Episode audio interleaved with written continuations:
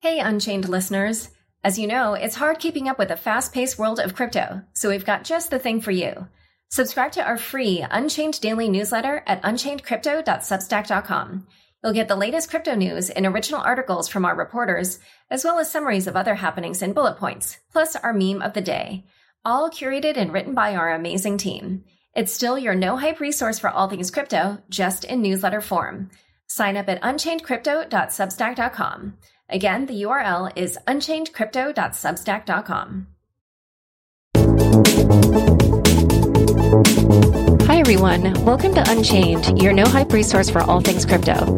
I'm your host, Laura Shin. Be sure not to miss the crypto workshop I'm teaching with Meltem Demirors of CoinShares and Jalak Jobanputra of Future Perfect Ventures at Omega Institute in Rhinebeck, New York, from September 20th to the 22nd. In addition to fascinating discussions, there will also be yoga, healthy food, and hiking, and other outdoors activities on Omega's beautiful 250 acre campus. Be sure to check out the show notes for the link to sign up. Also, Unchained is now on YouTube. You can find the most recent episodes there every week on the Unchained podcast channel. And if you're not yet subscribed to my weekly newsletter, go now to unchainedpodcast.com to sign up. CipherTrace makes it easy for exchanges and crypto businesses to comply with cryptocurrency anti money laundering laws. Avoid illegal sources of funds and maintain healthy banking relationships. CipherTrace is helping you grow the crypto economy by keeping it safe and secure. Coindesk, the number one media outlet for all things blockchain and crypto, is hosting Consensus, its annual event in New York City. Tickets are on sale now at www.consensus2019.com. That's consensus with a U, and you can save $300 if you use promo code Unchained300. Live from the Sub Zero Conference in Berlin. My guests today are Jutta Steiner, co-founder and CEO of Parity, and Gavin Wood, co-founder and chief whitespace overlord of Parity. Welcome, Gavin and Jutta. Thank Thanks. you. How did you each get involved in crypto? And Gavin, why don't you start? Because I think your involvement predated Jutta's. Mm. Well, I guess it goes back to um, I think it was early 2013 when I was uh, sitting in bed reading a newspaper article on uh, this crazy uh, place in Berlin where there was this uh, this guy uh, Jörg who was oh, he had a bar on this street, Graefestrasse in Berlin, and he was talking about how it was kind of quite anti-establishment. There was a lot of kind of artists, sort of squatters. It was very kind of a very foreign scene from my point of view, where I was sort of living in a in a suburb of Leeds at the time. And he was talking about how a lot of the businesses were switching to, or it was making it seem at least, how a lot of the businesses were switching to Bitcoin for their means of payment between each other. And it, it really got me thinking, um, you know, this is, you know, is this legitimately, you know, a, a sort of sea change in, in how the world could work? Um, around the same time, Silk Road was also garnering some uh, sort of infamosity, in uh, you know, uh, but it was all again linked. Uh, there was you know Tor, crypto, Bitcoin. Um, and together they sort of made me um, sort of think there was there might be some sort of underlying kind of social change happening here. So I I sort of set about it to in, investigate a bit further, and I met a guy also featured in the article called Amir Taaki. I went down to London to see him, just to sort of have a chat and, and figure out, you know, what, what's what's going on here. And one thing led to another. I sort of got to know a bunch of people in the space, and eventually Vitalik. And I um, I sort of set about working on on Ethereum, which he'd, very recently published a white paper on. Um, sort of proposal for, uh, um, if you like, a kind of um, a rethink of, of blockchain or Bitcoin. Uh, it was all Bitcoin at the time. There wasn't really blockchain back then. And I, I figured this would be a really interesting way of getting to learn about the technology and also, in some sense, understand at a deeper level what sort of implications it might have for society in general. So um, it was around December 2013 that I I set about coding Ethereum, basically, and things progressed kind of quickly from from there on for me. Um, January going to Miami and sort of meeting all of the all the other guys in the sort of space, and uh, February we basically kind of launched um, the thing that I've been writing as the the sort of initial proof of concept of Ethereum. And yeah, I mean, a lot of uh, a lot of crazy um, antics followed, and uh, here we are now. Yeah, seriously. I mean, your story is yeah, obviously a, an important one in the Ethereum space. And Jutta, how about you? I got involved a few months later, around May 2014, so almost five years ago now, coming from a bit of a different angle, mainly driven through a personal need, I guess. Like I was, I got more and more concerned after the Snowden revelations, like how our lives work online, privacy, what's happening to my data. So I was re- researching like what's the most up to date tool for sharing personal data encrypted end to end, and found discussions online where people um, were speculating how to use Ethereum in that context. And that got me interested. I think I, I first came across MaidSafe and then some links later found myself on, on Reddit, people talking about Ethereum, and uh, then saw that Gav would be in Berlin speaking at the Bitcoin meetup back then, back then um, about Ethereum. And so I went there, and that's how I got to know the people and got more and more interested. And so as we have mentioned, you know, before Ethereum, it really was all about Bitcoin. And so why did you guys become so captivated by Ethereum itself? To me, it was, was really like that idea, like how to, how to re-architect the web. And I think Gav crystallized that very succinctly in the post that he wrote, wrote about Web3 and the idea of um, how to build a complete peer-to-peer stack of the, of the web to, to fix a lot of the issues that we see these days. So that was really really what I, what so much resonated with me, like being fed up with the fact that I had to rely on all these de facto institutions online. Um, yeah. Yeah. When I, um, when I came to the space, I guess it was, uh, you know, I saw Bitcoin uh, before 2013, but I kind of dismissed it as being a bit of a wacky idea, this sort of currency that didn't really have any real sort of meaning or, or, or grounding in the world. And it was only later when I figured that actually there might be some legitimate utility uh, in the technology underlying, you know, Bitcoin. Um, when Ethereum came along, I could see it was an improvement, but I couldn't really understand what the what the real ramifications were.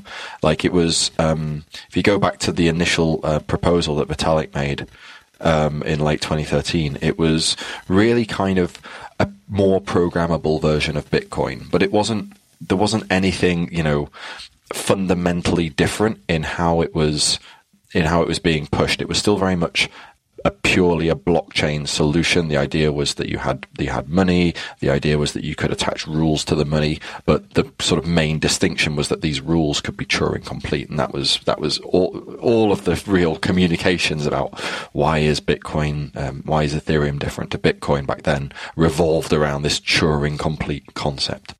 And and just to explain, so because I'm not a technical person, like I have heard like a Turing complete, but what what is the significance of that? Um, essentially, it means that you can you can express any sort of set of rules or process or business logic that you want.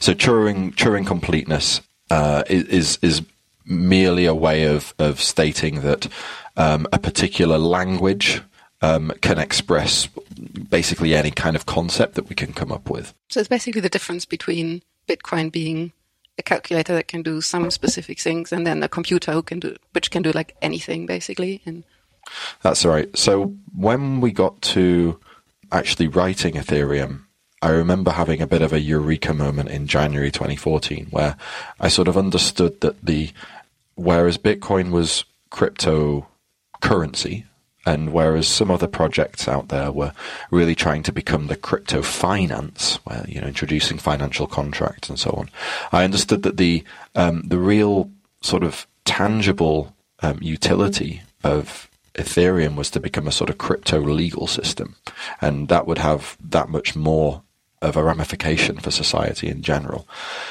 And as time went on, it became increasingly clear that for Ethereum to really have uh, you know, utility or the utility it wanted to have, it really needed to uh, pull together a number of other technologies. So it was only one piece of a wider puzzle. So the idea with Bitcoin, the idea of blockchain in general is to reduce trust between participants, right? So when we go and do a transaction in society, typically, if we go down the shop and we buy some uh, bananas and we pay with our credit card, we, it involves trusting a number of people that we don't really think about. We have to trust the credit card. Um, we have to trust the um, the guy who made the credit card machine. We have to trust the bank to process the transactions. We have to trust the receiving bank to process their their end. We have to trust um, any um, if there's any label on the banana that says, "Hey, this banana came from Brazil," then we have to uh, trust whoever you know put the label on. We have to trust the trademark of the label. We have to trust the shopkeeper that is selling us uh, bananas from um, that haven't gone off or that aren't bad or that you know didn't have bad pesticides used in them. And the, the list goes on and on. We trust an awful lot of people in our daily life. And the idea of blockchain in general is to reduce this amount of trust that we have to that we have to um, uh, put ourselves under. But it it only works so far. Blockchain is only part of the answer. Another part of the answer is to ensure that there's you know an effective communications mechanism behind the blockchain or to the side of the blockchain that allows us to get information that perhaps the blockchain references, but that we can't be sure is necessarily sort of true. So the blockchain isn't very good at storing lots and lots of information, publishing information, or allowing people to communicate between each other. So there are additional technologies still in the cryptographic ecosystem, um, but that need to be created in order to allow blockchain to fulfill its sort of duty as the crypto decentralized, trustless legal system by basically allowing people to communicate in a way that they don't have to trust any additional sender. So if I want to talk to Jutta, for example, on um, email or on Facebook, um, then I have to trust either Mark Zuckerberg or uh, Sergey and, uh, and Larry to uh, not look at what I'm I'm talking to her about or not change the messages or ensure that they get delivered on time, all the rest of it. So it's really about trying to build blockchain in general for me, or this space for me, is about trying to build a wholly new set of technologies that can replace the way that we do things, which rely on trust. I think I t- tend to think slightly differently about the trust aspect these days. It's to me more about making trust a lot more granular. So when I think of Google and Facebook, like I probably trust Google that they do have really good operation and can do um, calculation, calculations really fast. Like, but I don't trust them to actually care about my personal data and like being able to make like all these different things that also these companies do in in a way like far more transparent and granular and accessible and and traceable for me. That's that's what I hope we can deliver. Yeah, and something I've been thinking about is I don't know if it's even like that. Then we don't have to trust. It's that then instead we're trusting technology because we're still trusting something but in your case, where you know how the technology works, like maybe trust isn't the word that you would use, but in my case, where I don't really know, you know, I like I can't check the code. So the main thing is that you can, even if you yourself can't check the code, um, you can find somebody.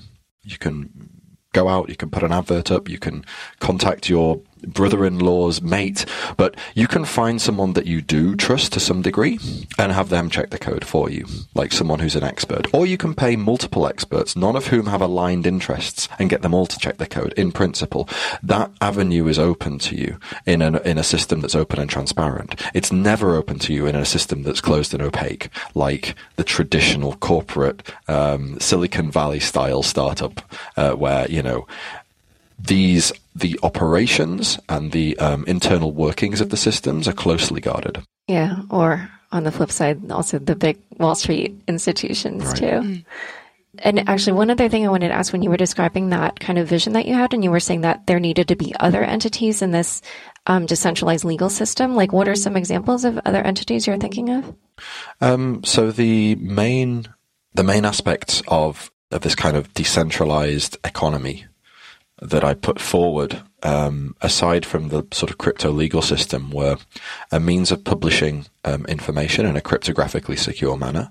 Um, Is, would that be like an oracle, or that would be a, basically a bit like BitTorrent, a bit oh, like okay. Um, a means of like just pushing information off to the to the cloud, to the to okay. the decentralized, but not necessarily web. verifying it but not necessarily verifying it, but certainly being able to be sure that if you um, download some information that you believe um, that you have some digest of, so you, have been given a, a, sort of key um, for the information, being certain that the information that you've been given um, exactly corresponds to what it is that you asked for. And that's not something that we have. If at the moment, if I want some information from, I don't know, a website or whatever, I, I can go to the website and I have a URL. So I have like someone just says, "Here's a URL. Go read this news article." Then I can put the URL into Google Chrome, and it will go and download the news article. But I can't be sure that it's the same news article that Jutta read. Now, most of the time it will be, but if I live in a uh, in a more repressive state that has a greater control on the media, then I don't get that guarantee quite so solidly. And what we have here is the ability to, um, if Jutta gives me a special key, what we call a hash or a digest, then any information that, that I get, I can actually check to make sure that this is uh, that this the, the, digest of this information, the digest of the news article, exactly matches this much shorter hash or digest that that, that gave me, so I can be sure that I'm reading the same content. Okay, so it's sort of like IPFS in a way. Too. Exactly. Okay. Yeah, IPFS kind of came along and after BitTorrent, but it kind of um, at least parts of IPFS solve a very similar problem. And then the other one is like a means of communication between um, two or more parties. This could be seen as somewhere between a, a sort of instant messenger. So the ability to sort of just send a message and, and have it arrive uh, in a timely fashion at, at, you know, on someone else's uh, computer. Or it can be seen as a sort of bulletin board where you can post a message and if people know the sort of topic that they're looking out that they want to look out for that your message um, sort of mentions, then they will get your message. That can be seen more like Twitter, right? right. So you, you, you use a hashtag, and people who are following that hashtag can see um, can see your message. So something that's sufficiently general to be able to be used for all of these different kind of communication use cases, but is also again cryptographically secure. So you get certain guarantees. You get guarantees that if they don't know the topic, they won't be able to read the message. They'll never get the message. They won't know it ever existed. If they, uh, if I send a message and I say it's from me, then whoever reads it knows that it's definitely me who wrote it. And again, you don't get these on traditional platforms because if you post a message on Facebook, it's Facebook that, that tell people it's you who posted it. And if, you know, Mark Zuckerberg's having a bad day and he really doesn't like you and he wants to make you, he wants to sort of make you post something that you didn't actually post, then he's perfectly uh, able to go into his servers and insert a message that claims to be from you, but it actually isn't. Of course, he's not going to do that, but hackers might do that and they could make your life um, kind of uh, annoying if they wanted to. Oh, yeah. Yeah. Which, has happened a ton already, uh, both in the non-crypto space and the real and the crypto space. So you guys had these ideas, which actually are similar or at least converge. Um, and you were both officially working with Ethereum, and then you left to start Parity in late 2015. Why? What was the motivation for that, and what does Parity do? So there were a number of reasons why uh, you know why why that sort of turn of events happened, but um, the sort of big underlying uh, one was that Ethereum was was a project that was at the time it had been launched. It was in some sense, as far as version one went, uh, reaching a degree of maturity. So it had been built. It was now sort of out in the open. There was no clear governance on how it should change, and there was no um, sort of unlike a normal startup, it was uh, sort of um, based around a foundation that, that didn't again have a real a, a clear um, roadmap or um, in terms of execution on how to actually move the thing forward. Because of course um, Ethereum as a protocol sort of existed and, and and the foundation didn't have any direct control over that. So really we wanted to or at least for me I, I wanted to sort of get out and, and build sort of carry on building, build more stuff. And I, I felt in some sense that um, the foundation wasn't the right place to be doing that. Partly, you know, as a foundation, it was um, sort of constrained under what it's what it's able to do, both um, in terms of uh, resources and in terms of um, its sort of missions and goals. And so um, it, it, felt a perfectly reasonable thing to sort of um, stay on good terms, but nonetheless work from within a private entity in the same ecosystem. So I didn't view it as leaving Ethereum. I viewed it as, as simply, you know, sort of setting up a, um, an entity with which we could really, um, um, deliver as much value as possible uh, in the ecosystem. Yeah. And you continued working on Ethereum because right. you guys have created, well, not just the parity Ethereum client, but then also you've been working with other blockchains like doing stuff for Zcash, and you also have some consumer facing products. But I think, now, yeah, I oh. think for me it was really. I mean, I was working partially also on on some applications relate like that wanted to use Ethereum in supply chain, um, a project called Provenance. And for me, it was really also the realization that it wasn't like even though it was like the first version, it wasn't there yet for so you could actually use it. And I felt there's a lot that needs doing sort of on the lower level again, and um, how to see the right way of doing that. And that's what we committed to, basically building blockchain technology um, and making that accessible for people. Yeah, which is kind of the perfect segue to your next big things. You guys will be launching Polkadot uh, potentially later this year, which is a new protocol. How did you have the idea for Polkadot and what problems are you attempting to solve with it? The idea of Polkadot sort of goes back to, I think it was late 2014, early 2015. Um, I wrote a small article called um, Chain Fibers it's published, I think it's still on the Ethereum uh, wiki.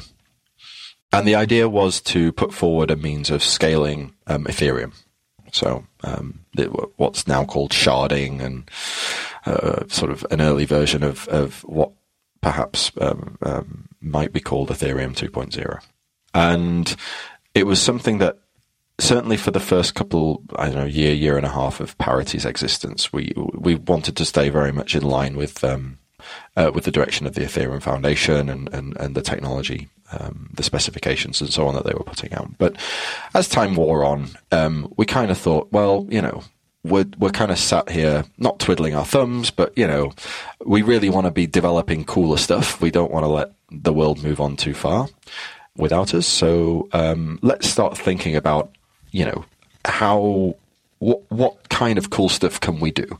So I went back to chain fibers and I thought, well, this is a this is a bit too similar to actual Ethereum 2.0. So I don't want to do it itself because you know I, I, much prefer to to just sort of stay in line with the um, with the Ethereum protocol itself. But maybe we can create something from it that fulfills a sort of different task, a different sort of niche or use case.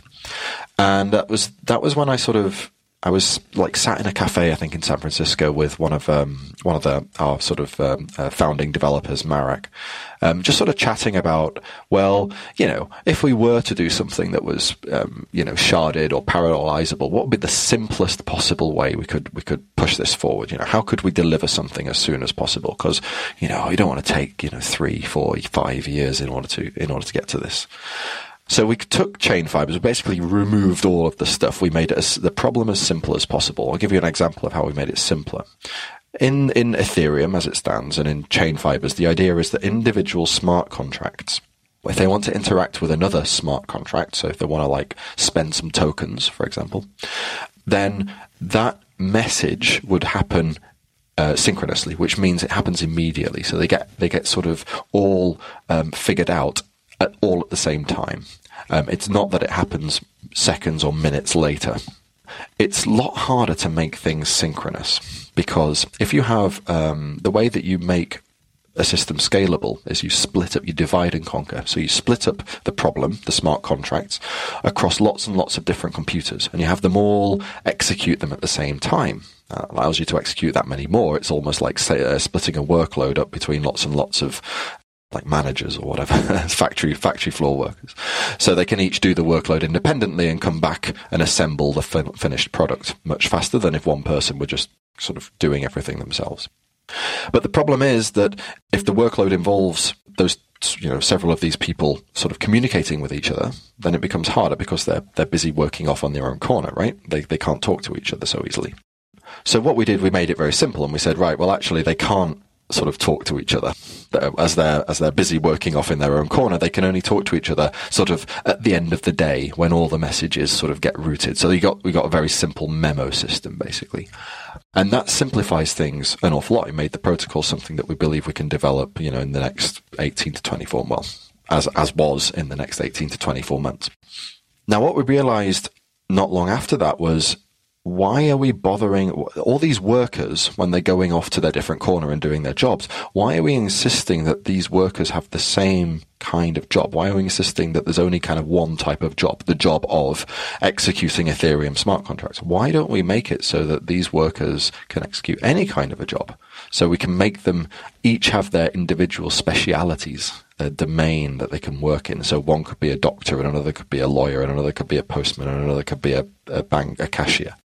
And then they can all come together and kind of chat to each other at the end of the day with a memo system, but most of the time they'd be off doing their individual specific, uh, domain specific activity workload.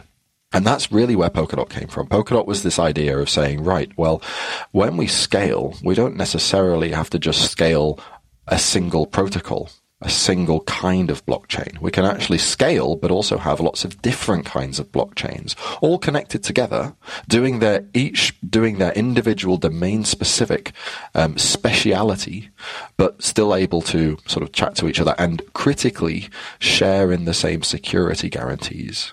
Now, you know, of course, you can have many different blockchains, each doing their own thing. We already have that. We have Bitcoin doing currency, and we have Zcash doing sort of um, um, opaque uh, crypto crypto transaction currencies. We have Ethereum doing smart contracts. There are many different. Um, uh, blockchains out there, each fulfilling their uh, their independent domain specific goals. Um, but the problem is that they each need to be secured individually, and their security works by basically for proof of work um, blockchain like Bitcoin and Ethereum, it works by having people spend money on wasting lots of compute power, right? So they spend money on basically keeping a small corner of China very warm.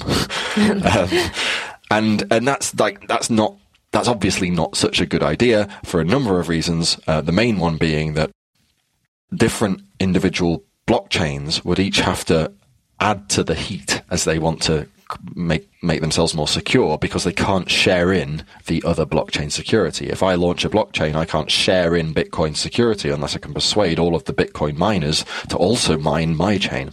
And with proof of stake, the problem is the same. So this is a new way of, of securing blockchains, but it still suffers from the same problem that you can't easily share the security. If you want to add a new proof of stake blockchain, you also have to find lots and lots of capital, lots of money that will sit behind your blockchain and sort of insist that it's it's valid uh, as they create new blocks and process more transactions. And really, what Polkadot the, the sort of nice, really important new thing about Polkadot is that it does allow these lots of different blockchains, but it allows them to share in the security. So they can each, by creating more utility, drawing more capital to the system, they each gain additional security. So it sounds to me like there's kind of three main things you're trying to solve scalability, interoperability, and then security, uh, which is basically like like reducing startup costs, you know, uh, you know, the way that like Dropbox can do that now, whereas like back in the day, startups would have to spin up their own servers and stuff like that. And just for listeners, kind of like the technical ways this happens, and, and tell me if I get any of this wrong, but there's the relay chain where that's where like the communication at the end of the day happens. And then the parachains are like the doctor, the lawyer, the banker that you talked about.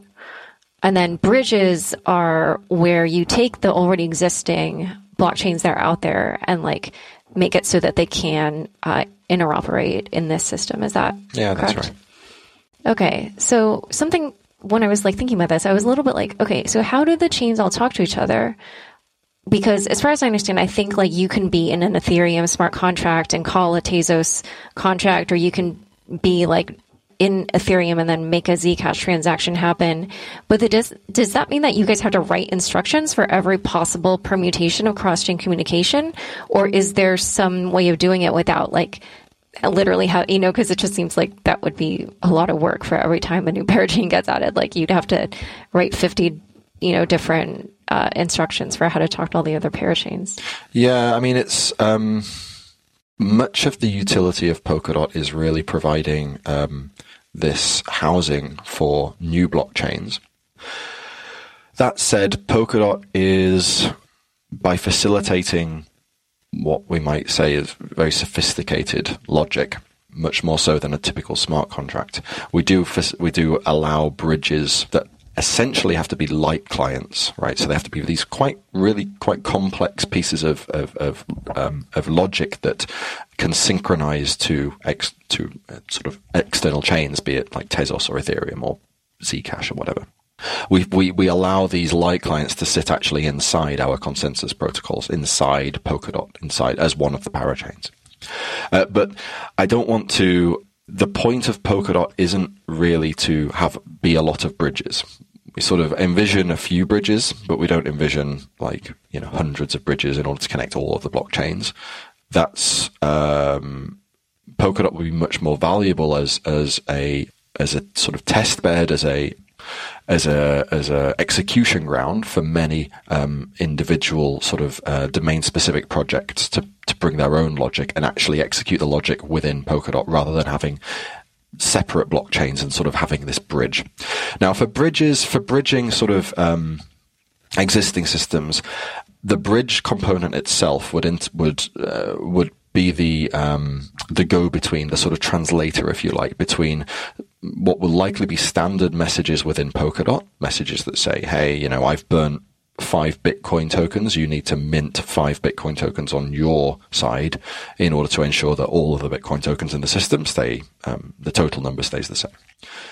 those kinds of messages would be interpreted by the bridge, and the bridge would do things like um, unlocking Bitcoin on the Bitcoin chain or transferring Bitcoin that was previously sort of under the permission of the of, of the Polkadot validators to wherever it was that the parachain that sort of supposedly holds this Bitcoin wanted it to go.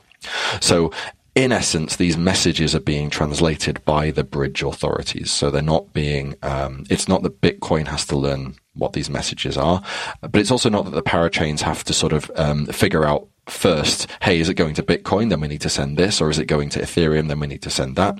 The messages realistically, there will be probably just one or two relatively um, small, like thin standards for these kinds of messages. Um, they don't need to be very complicated because Polkadot guarantees things like um, that the message will be delivered. It will be delivered once, and it will be li- delivered where it needs to go. So you get very, very strong, economically strong guarantees on these messages, which means the messages just need to be kind of like mint five bitcoins because I, I burnt five bitcoins on my side. Beyond that, the bridges, so new parachains will likely just build these standards into them, but bridges will have to translate between from the standards that, that Polkadot has, the sort of Polkadot native messaging, into the um, into some action that can be concretely taken on the on the sort of foreign uh, blockchain like Bitcoin or Ethereum. Okay, but the parachains, it sounds like though even just from building them, there will be some like standard way that they'll mm-hmm. communicate. There'll be one or two standardized messages, I'm sure. In the same way that Ethereum, shortly after it launched, um, we standardized the ERC20 format for for token contracts. Okay. So there'll be kind of similar similar efforts within Polkadot. And then also, if security is one of the features they are offering, why is it only 50 to 100 validators? Like, is that decentralized and secure enough? So that won't be that's more as a launch thing. The fact that you know, there won't be very many parachains at launch, it takes time for the ecosystem to build up.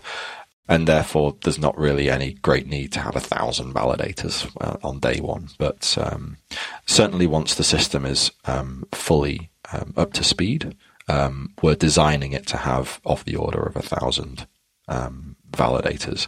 And will um, that slow down the block time or, or the communication or anything like that? No, the nice thing is that we have um, uh, we've built um, a special sort of new um, protocol hybrid, um, Babe and Grandpa, um, that means um, that it won't slow down. It's actually really clever in, in how it manages. It basically uh, has adaptive finality. So you'll hear some talk of probabilistic finality and of instant finality. So probabilistic finality is basically non-finality. So Bitcoin and Ethereum are examples of these. This is where, as um, new transactions are added, as new blocks are added to the chain, you can never be absolutely certain that those transactions will stay there indefinitely. There could, there's always a small chance that the chain will be reverted. And that instead of those transactions, other mutually exclusive transactions will be will be processed. And this is what we call double spending. Now, the, the newer thing, the, the, the sort of thing that a lot of projects uh, that are basing their um, consensus on a, uh, an old algorithm called PBFT, Practical Byzantine Fault Tolerance. Th- these projects are claiming instant finality. And what they mean by that is that as soon as the block is produced, so as soon as the transactions are sort of laid out there and published, then the there is a guarantee, an economic guarantee, um, so you can be sure up to that someone will have to lose a million dollars or something that these transactions won't be reverted, that, that the, the block will stay there forever ad infinitum that it will never be um, um, sort of moved back and then some other transactions in, uh, placed in its stead. Now, the problem with instant finality is that you don't get any um, by linking block production, so the creation of this block uh, and the transactions in it, and finalization. What you're doing is you're saying, right, all of the parties that are needed for finalization, and it's quite a complex algorithm. So you need, so let's suppose you have a thousand validators. Well, you need two thirds of these validators, so about 680 or whatever, to come back and sort of communicate all with each other. so they have to send uh, a message to each of the other 680 validators and get a response, right? And then send another message again. Um, the, these uh, this has to happen before the block can be even published, right? So rather than in typical systems like Bitcoin, for example, where to mine a block, you really just solve a little numerical problem, rather difficult one as it happens, but still a very small problem that can easily be recognized. And then you just publish it. That's it. Done. There's nothing more than that. In these instant finality systems, it's not actually very instant, right? it takes quite a long time for all of this protocol to sort of um, get itself, get its head together and actually make its, make its mind up which block is going to be next because you're tying together finality, which is a much harder thing to do than production, uh, which is very easy. So what we've done uh, with our hybrid algorithm is split off these two things. So production is still as fast as it would be on Ethereum or Bitcoin. It's very, it's very easy, simple thing. You just recognize that uh, someone was the right person to create the block at this time and it's done. And then finality follows it. And if network conditions are good, then it follows it really quickly. Follows it about as quickly as even in instant final, instant finalization, instant finality. But if network conditions are not so good, where instant finality would actually just never ever produce anything, um, it will just sort of lag behind a bit more, right? So um, mm. there will be an extra, let's say, ten or fifty blocks that are sort of almost certainly final, but not definitely, definitely final. And that if you're using it for like low amounts of, of, of um, transactions, like, uh, sorry, low value transactions, like you're buying a cup of coffee, it really doesn't matter. and You just trust it. Uh, but if it's, uh, if you're using it to transfer, you know, hundred million dollars and you want to make sure you got the hundred million dollars before you let go of the brief the suitcase of cash and the guy goes off on his merry way, then you would wait for the fifty or whatever blocks before you get guaranteed um, finality. So what this allows us to do is to increase the number of validators so we can decentralize further. And um, that's um, very much opposed to the fast finality route or so-called instant finality route where you have to keep the number of validators low because you can't produce even blocks without having all of these guys basically talk to each other quite a bit and that's that can be problematic under certain uh, certain circumstances if you're talking that there's going to be thousands of validators. Um, so Ethereum 2, for example, are targeting around, I mean, vaguely the same sort of numbers, um, one to 10,000 validators. So we, we decentralize further in Polkadot though by having a notion of nominators and nominators allow us to decentralize, um, if not the block sort of, if not the chain's underlying computational maintenance, those people who own the servers, at least um, the uh, funding of the validators. So nominators can nominate a number of validators to sort of act on their behalf, right? So they have some funds, they have some capital behind them, the nominators, and they, um, in some sense, kind of lend it to the validators for the purposes of getting block rewards that the validators would, would take.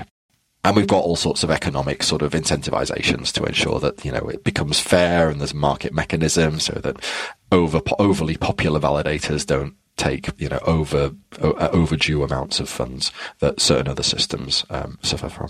Yes, which is super important for security. Mm-hmm.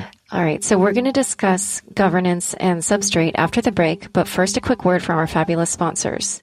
At Consensus 2019, hear news predictions, and emerging trends from trailblazers like Niall Ferguson, Christine Moy, head of JP Morgan's blockchain program, Brian Armstrong, the CEO and founder of Coinbase, and others who are leading the way in blockchain and crypto technology.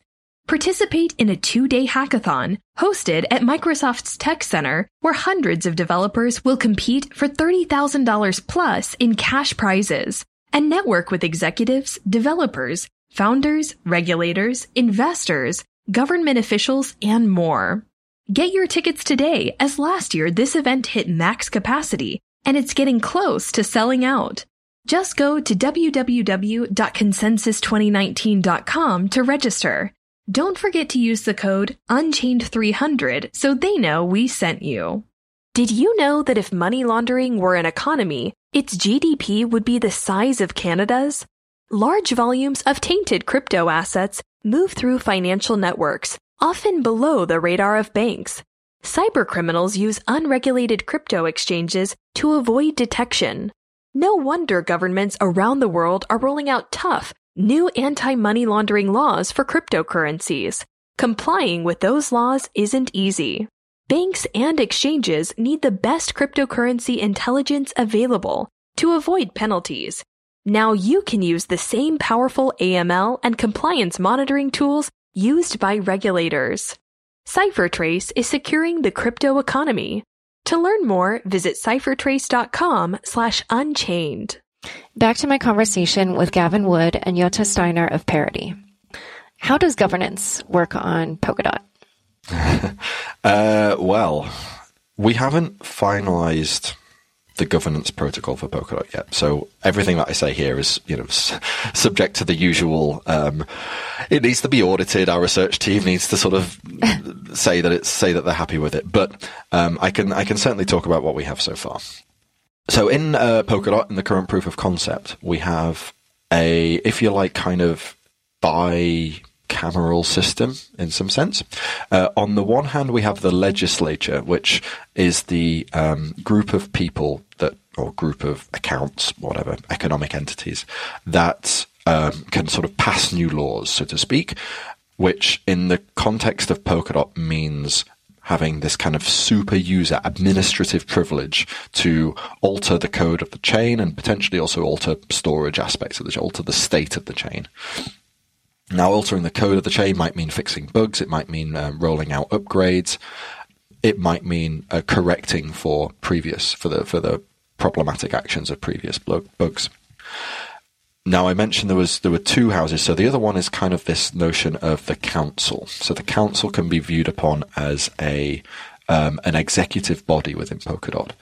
And what the council um, the council gets a few sort of bonus um, actions that it can take. So the council can put forward proposals for the legislature to vote on. So in some sense, it's a little bit like the UK's government, where the the, the Parliament um, has has the um, which is a house of around 650, or the House of Commons at least, uh, has about 650 people in it, and they can um, pass new laws um, through a majority vote. And then the government, or the current sort of executive, which is around 100 to 150 of these people, um, are the ones that can sort of propose. By and large, they're the ones who can control the timeline that, that votes, um, that particular proposals for votes uh, happen. There's a few interesting tweaks, though, that we've made. So while the legislature is, uh, I mentioned that it was sort of um, a large body, referendum. So it's a referendum um, uh, of token holders. So everyone who holds dot tokens on the Polkadot system would, in principle, be able to vote on on measures, and their votes are weighted according to the number of dot tokens that they hold. Um, but they are also weighted according to a second thing, which is the period by which they um, are happy to to hold their dot tokens, to hodl their dot tokens, right? To not sell, to not move them elsewhere. So as holders are more committed to the platform, so they, they give up the optionality of removing themselves from the platform, um, they become uh, they get a greater amount of voting power. Furthermore, there's another interesting sort of tweak um, that we've made to the referendum system, which is that there's a period between the, the end of the vote and the enactment of that vote. So that whatever the proposal, if, assuming it passes, of course, whatever the proposal um, was uh, was proposing, um, there is a period between deciding that it will be put that would, that it will be enacted and actually enacting it. It's about two weeks.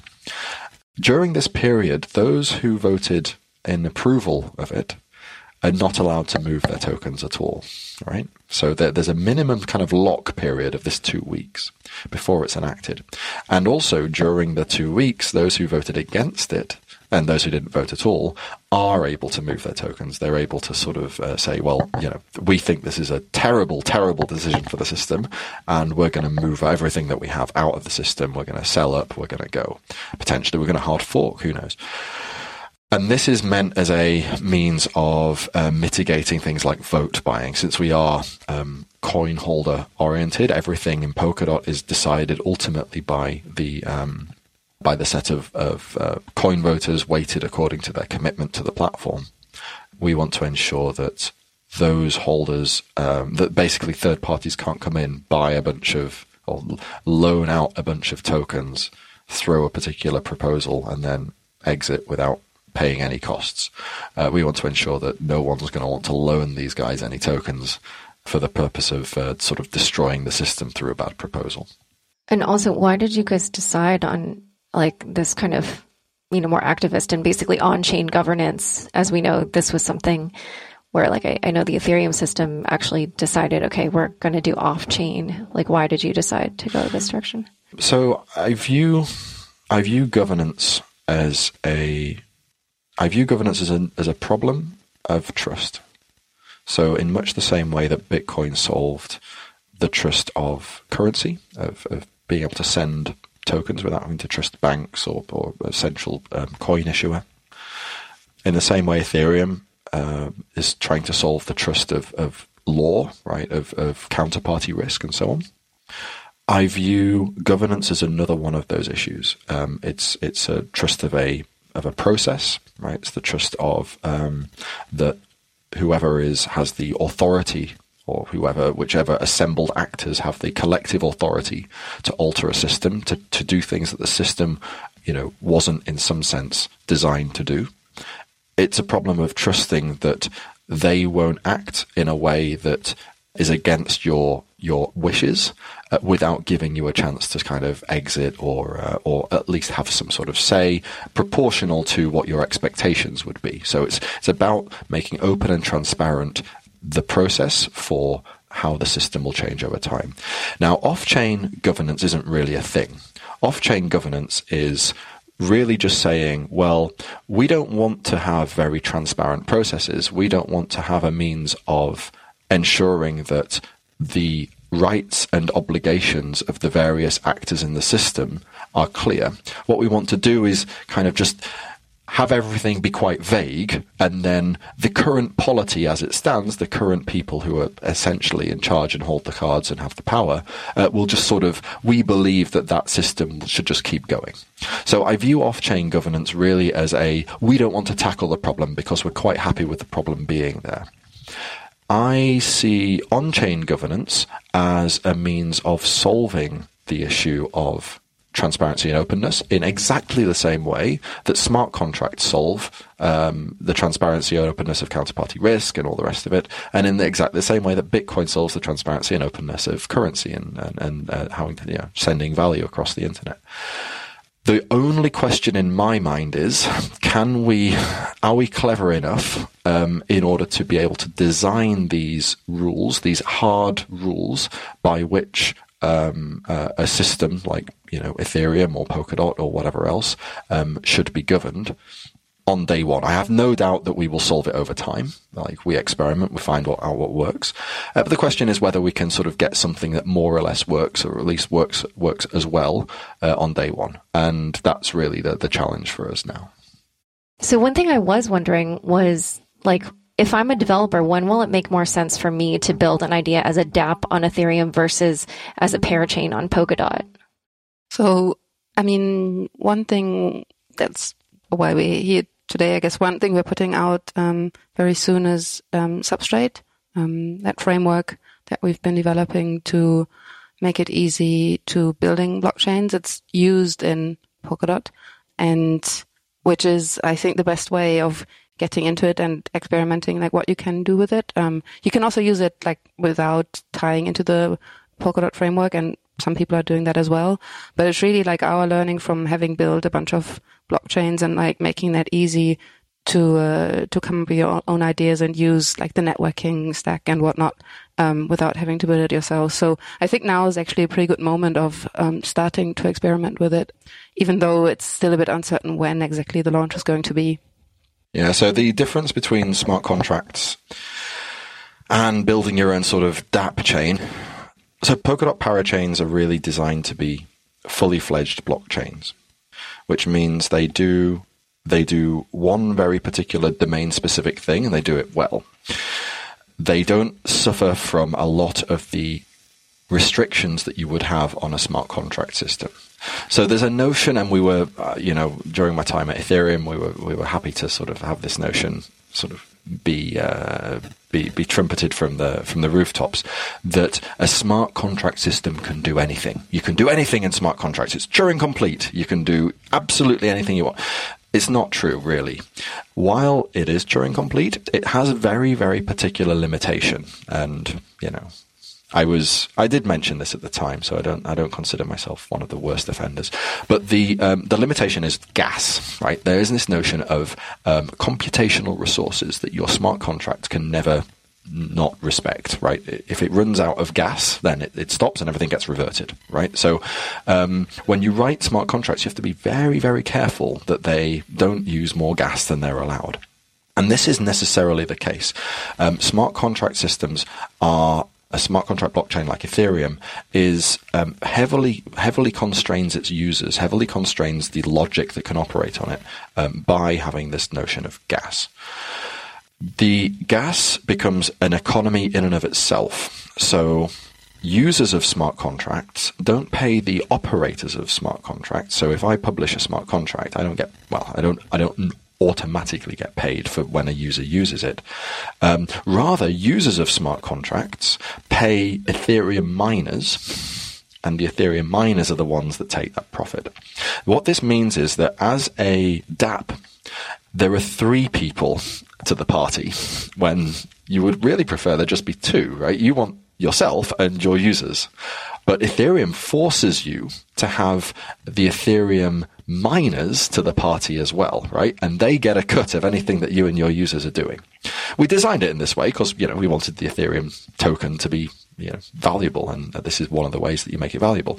But the problem is that for dApps, it, it often makes it just way too expensive to do anything because you're forcing your users to pay for every single transaction they make with the smart contract. And most of the time, not only will they have to pay the Ethereum miners, but they'll also have to pay you for whatever services that your smart contract offers as well. Mm. So everything just becomes way more expensive, partly because you have to pay the existing Ethereum infrastructure to keep doing its job. Now, um, if all you're doing is transferring money, like on Bitcoin, then, you know, hey, whatever, it's just a sort of small percentage. We don't really mind because compared to the existing use case, that percentage will be way higher, so it looks good. But when you're talking about smart contracts and there isn't, you're not necessarily transferring money. You're like, I don't know, messing around with crypto kitties or something. Suddenly these transaction fees, they don't look so, so, so nice, especially when you're trying to get it into, into the hands of people that are used to having literally everything for free because they're using Zuckerberg or, or, or Sergey Brin, Larry Page's sort of offerings.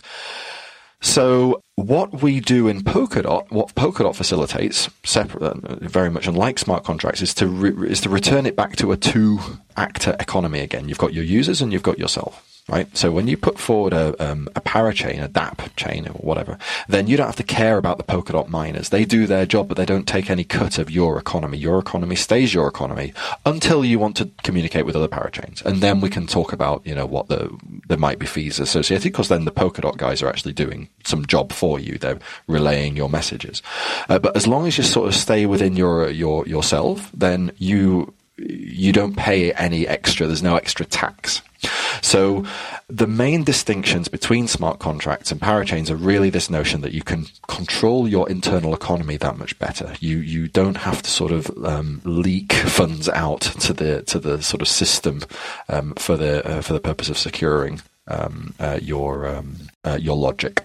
Um, that happens anyway, that you get sort of get that for free. Now, the distinction, of course, is the sort of flip side of the coin is you have to pay for one of these parachain slots up front. You pay through it through depositing dots. You get them back at the end of it, but in some sense, there's opportunity cost, right? You can't sell them and stick the money in a high interest account. You have to actually yeah.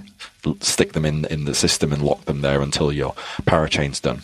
So it's really offering a, um, a, a, a very different economic um, proposal, and that means that some systems, some uh, DApps will be uh, more than happy to stick with the smart contract system. Those DApps are the ones where you know it's just a guy. They want to push out some interesting logic, and they want users to basically pay for themselves. They just want to fire and forget. There's some logic. We're done. We're, we're out of here. You use it as you want.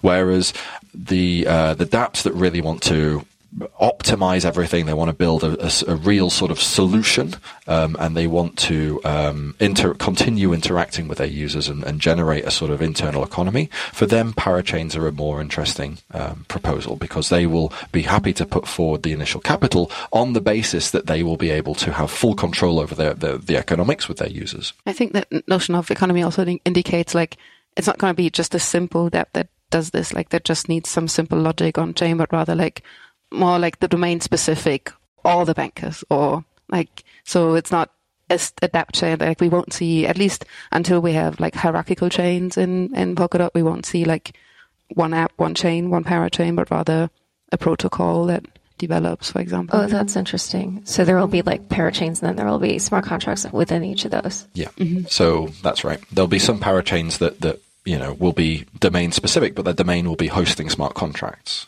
There'll be other parachains, perhaps ones that just host assets. So there's just an assets parachain, and you can put any assets that you want on there and sort of shift them around and stuff. Um, but uh, they don't deal with any additional logic. If you want additional logic, you move the asset somewhere else. Yeah, if you think of the current crypto economy, I guess like there could be a Zcash like chain, a Bitcoin like chain, a, a smart contract like chain. So that's sort of what we're going to see initially rather than an app specific chain until the apps become really big and it then makes sense for them to like try to have their own parachain slot because then the overhead um, becomes too big. Okay, yeah. Well, this was my next question. Like, what the vision of many or uh, future vision of many parachains looks like? Is it just what you described, or is there anything else to it? I mean, that's the next couple years until the system becomes more hierarchical. Like, I mean, the idea is in the future there will be like a relay chain of relay chains, like scaling it out, and and then it becomes much, I mean, also as more libraries develop, like it, as it becomes easier to also be a parachain, it's probably gonna look more um, granular, more, more sort of DApp specific, but in the near term, it's more domain specific, um, what we're going to see. All right. And you mentioned Substrate, which you guys have built, and it's sort of like developer, developer tools, which make it easier for people to build things on Polkadot, as far as I understand.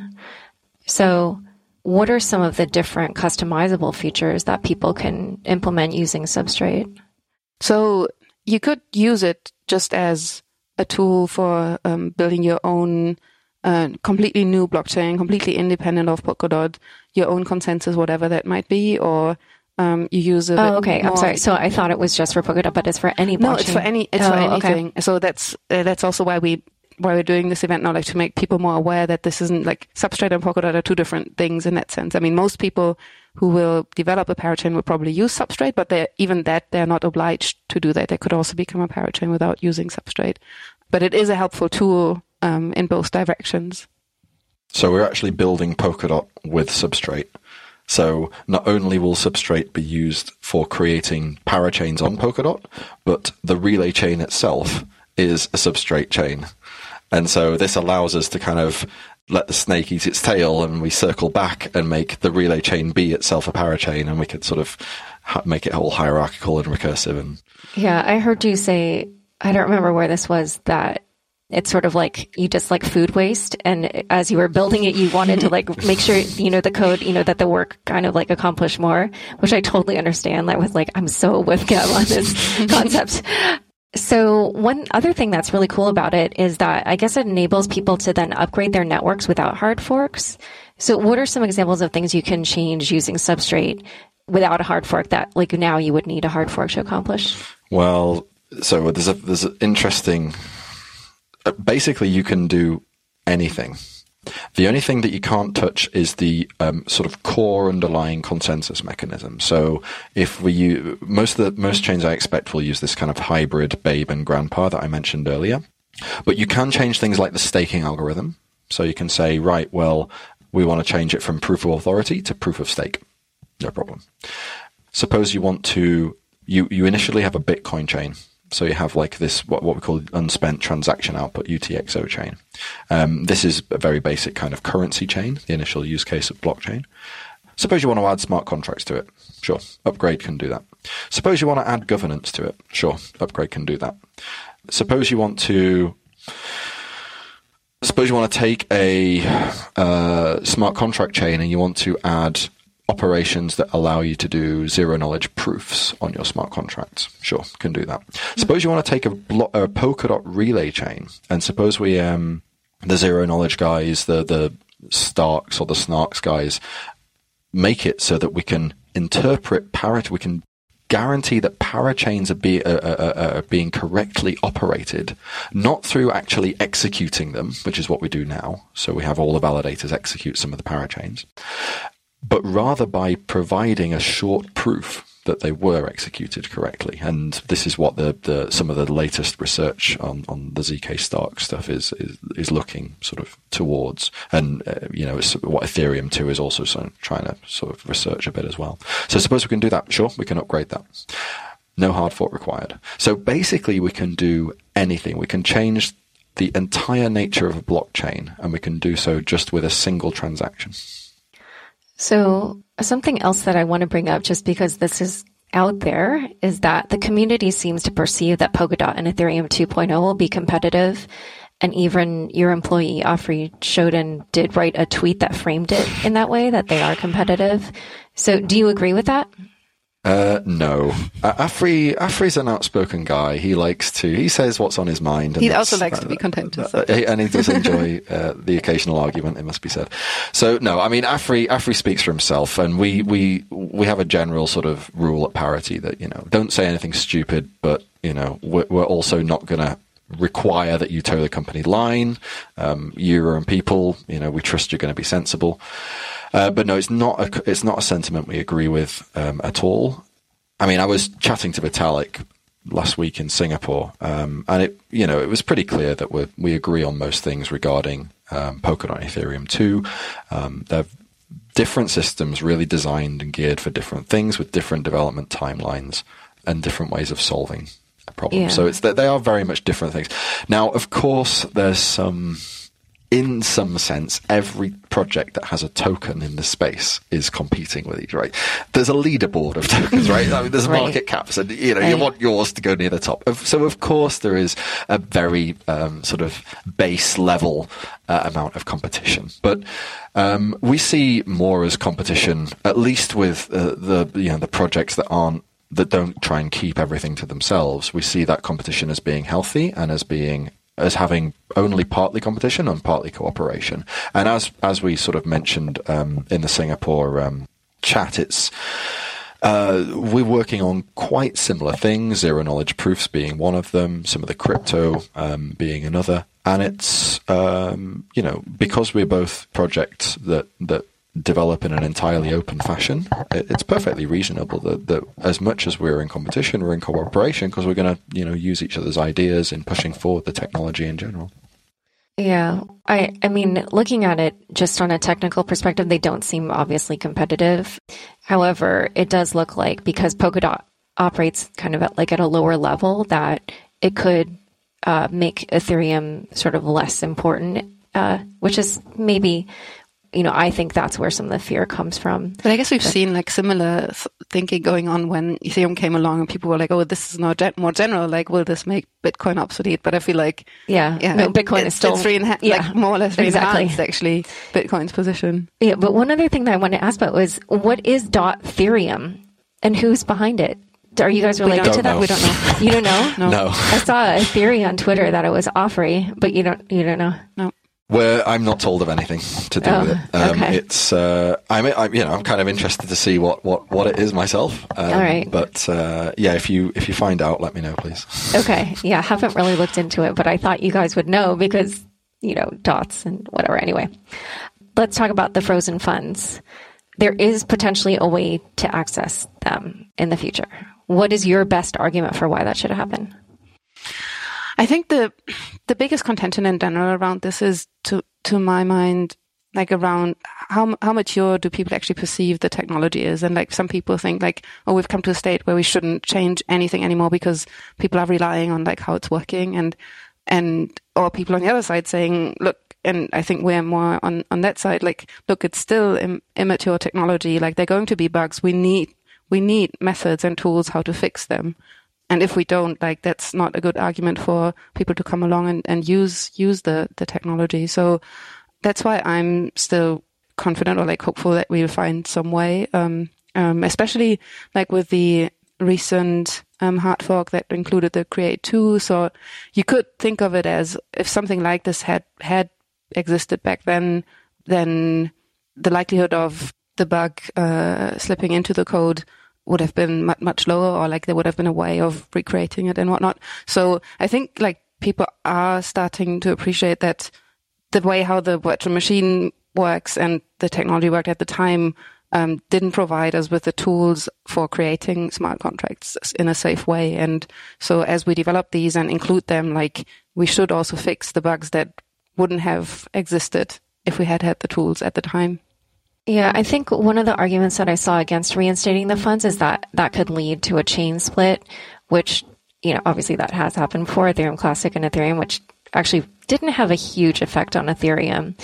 But they were saying that, well, now if that were to happen, then there would be doubles of all the ERC20 tokens and the crypto kitties and all the games and dApps would have like two worlds. And, and uh, obviously like for something like DAI, where, you know, that's kind of a, now a big chunk of, of the Ethereum ecosystem, that that could be destabilizing there. And, you know, that's supposed to be pegged to the dollar. And anyway, so, uh, is there any way to recover the funds without putting all that at risk? I mean, I wouldn't think of it as putting every i mean again like it's it's about like how much do you care about like what's going to be on the platform and like how people could use it in the future like with finding a solution that doesn't um that sounds sensible for people so yeah and i think like i mean the, the discussions we're seeing that um there is um there is consensus that in, like in principle people feel like the the ownership of, of of tokens should be respected and that's a principle that that should be leading leading the debate. Yeah, I mean, as, as you mentioned, Ethereum Classic sort of went its own way, um, and you know, it wasn't that Ethereum was empty at the time. There were plenty of smart contracts, plenty of ongoing projects. Yeah, it was fine. You know, people chose one or the other, and the projects that you know, if they chose Ethereum, then the projects uh, uh, deployments on Ethereum Classic just sort of decayed and crumbled, and everyone forgot about them. So I don't really see um, that as a particularly salient argument against um, doing anything. I think if there were uh, chain splits can happen for all sorts of reasons, and um, ultimately, if the right decision is to um, is to propose, you know, some fork in one direction or another, then um, I, it wouldn't that that in and of itself wouldn't stop. Um, I don't think it should stop anyone, but I, I think with so this notion of chain immutability, right, is is a bit of a. I think it's a bit of a fallacy. I think um, chain immutability more or less goes out of the window this, as soon as you accept that chains can upgrade them, that, that chains should be able to be upgraded. And in some sense, um, by placing this difficulty bomb, right, by basically saying that the chain needs to be upgraded or it will just stop, we've already acknowledged that the blockchain must be mutable, right? There must be hard forks because otherwise it has a life it has a, life expectancy of like six months or a year or whatever it is now. So something has to change.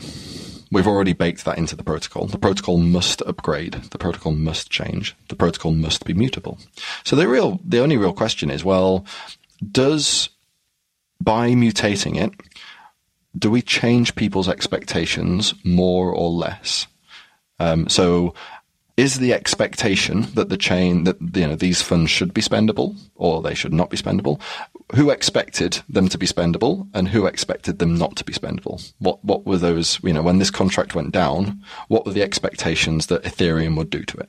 Now you can argue this one of two ways. You can take the to- the sort of absolutist thing as well i expect ethereum to exactly uh, interpret the code and if the code has bugs then it should interpret those bugs correctly. Or you can take the um, i think the much more uh, pragmatist, reasonable sort of point of view, which is that well, the contract was clearly meant to be a, um, a wallet, and it was clearly meant to have the funds in it be spendable by these set of people that are named uh, in the wallet. Therefore, um, the expectations should that Ethereum should you know, in, in principle, an immutable Ethereum should uphold, um, are that the wallet should should be spendable, the funds should be spendable in it. So I think I think you can't really.